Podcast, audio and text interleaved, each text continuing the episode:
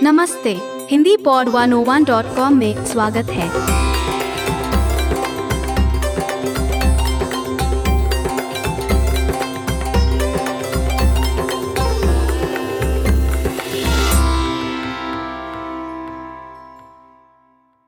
Hey everyone, Maya here, and welcome to All About Lesson 2 Cracking the Hindi Writing System.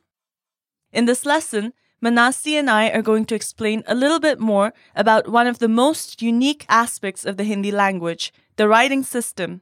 That's right, Maya. There are a lot of things that we are going to cover in this lesson. Definitely. The Hindi writing system is actually a pretty different one from those usually used in Western languages, but we're here to make the trip through it easy and fun. Let's start with the basics. With the name of the script. Yes, it is the Devanagari script, right? Exactly. Do you know why it is called that? Well, I'd be fascinated to know. The name Devanagari is made up of two Sanskrit words Deva, which means God, Brahma or celestial, and Nagari, which means city. The name is variously translated as heavenly or sacred script of the city. That's interesting. Yes, and the Hindi alphabet consists of 11 vowels and 40 consonants. Wow, that's a lot.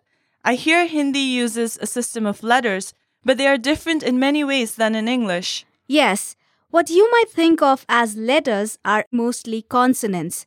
The whole system comes from Sanskrit, and pronunciation of these consonants is largely preserved in modern Hindi. Okay, so do you have vowels? Yes, we do, but they are mostly indicated using something called matra, which are applied to the consonants to form syllables. So wait, what are these matra again? They are marks, not unlike the diacritics in the Latin alphabet, but which indicate the sound of a whole letter. Interesting.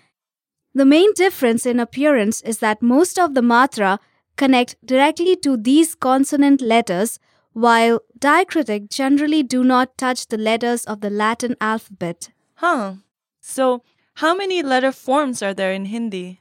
There are more than 100 basic letter forms in Devanagari. Are you kidding me? It took me long enough to learn the Roman alphabet. Okay, but there are a couple of good news. One is that these matra are often very predictable.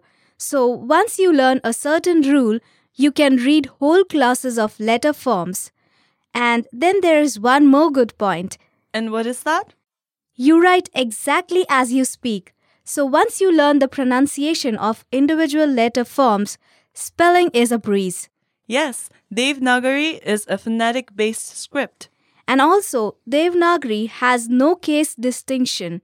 You don't have to worry about complicated grammar rules that tell you when to use an uppercase or a lowercase letter. Okay, this is sounding better and better.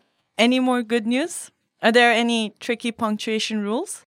No, Maya, it is very similar to English, if not simpler. We write horizontally, left to right, as in usual English. Spaces mark the separation between words, and we have simple punctuation marks to mark the end of sentences. Great! Devanagari is starting to sound pretty easy. I'm ready to hear more about these matras. Well, first, there are only 10 of them. Well, that still sounds like a lot to me. Don't worry, you'll get the hang of it very quickly. I'm sure everyone can do it. So let me tell you about a basic letter. It's called K. It contains an er sound naturally. You don't have to do anything to put the er sound in. Okay, Now there are matras for sound like e. I think I see where we're going with this. Just put that matra onto the letter K and you will have A key sound. Okay, so this doesn't sound so hard. Exactly, Maya. It just takes a small amount of memorization and practice. I'll definitely have to explore that in more detail, but I think I've got the basics.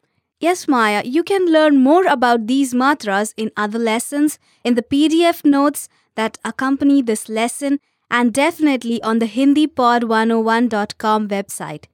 I think I understand these matras now, but what if we want to write two consonants lumped together without any vowel in between? Very good question. We actually just chop off the trailing part of the first consonant letter and attach what's left to the second consonant. Can you give an example? Sure, like in kya, which means what. We just chop off k in half and attach the letter for year to it. That doesn't sound so hard. You can form many more such words.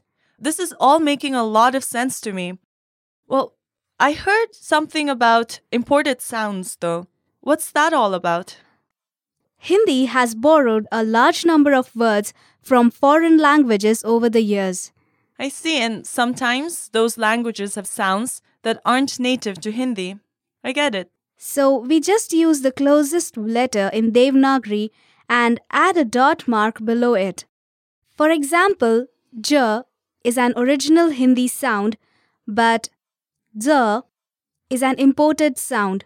We use the same letter J, but just add a dot below it. How easy. Yes, the next step in learning Devanagari is actually to look at the script. Well, it'll be difficult to describe it further in an audio only format. So, listeners, definitely check out the accompanying PDF or go to HindiPod101.com for more information. Maya, you know how to read Devanagari pretty well. How did you learn it? Well, first I practiced saying the original letter forms on their own, one by one, and then I just practiced reading the words, then sentences. Pretty soon, it came quite naturally. Yes, I imagine it's as easy as reading English when you get the hang of it. Yes, that's true. Well, all right, listeners, that's all for this lesson. Want a free way to build your Hindi vocabulary? Follow our Hindi word of the day at hindipod101.com, See and hear the word of the day. plus sample phrases and sentences. Get these daily vocabulary alerts on Facebook, Twitter, and the HindiPod101.com blog. and add this widget to your own website or blog.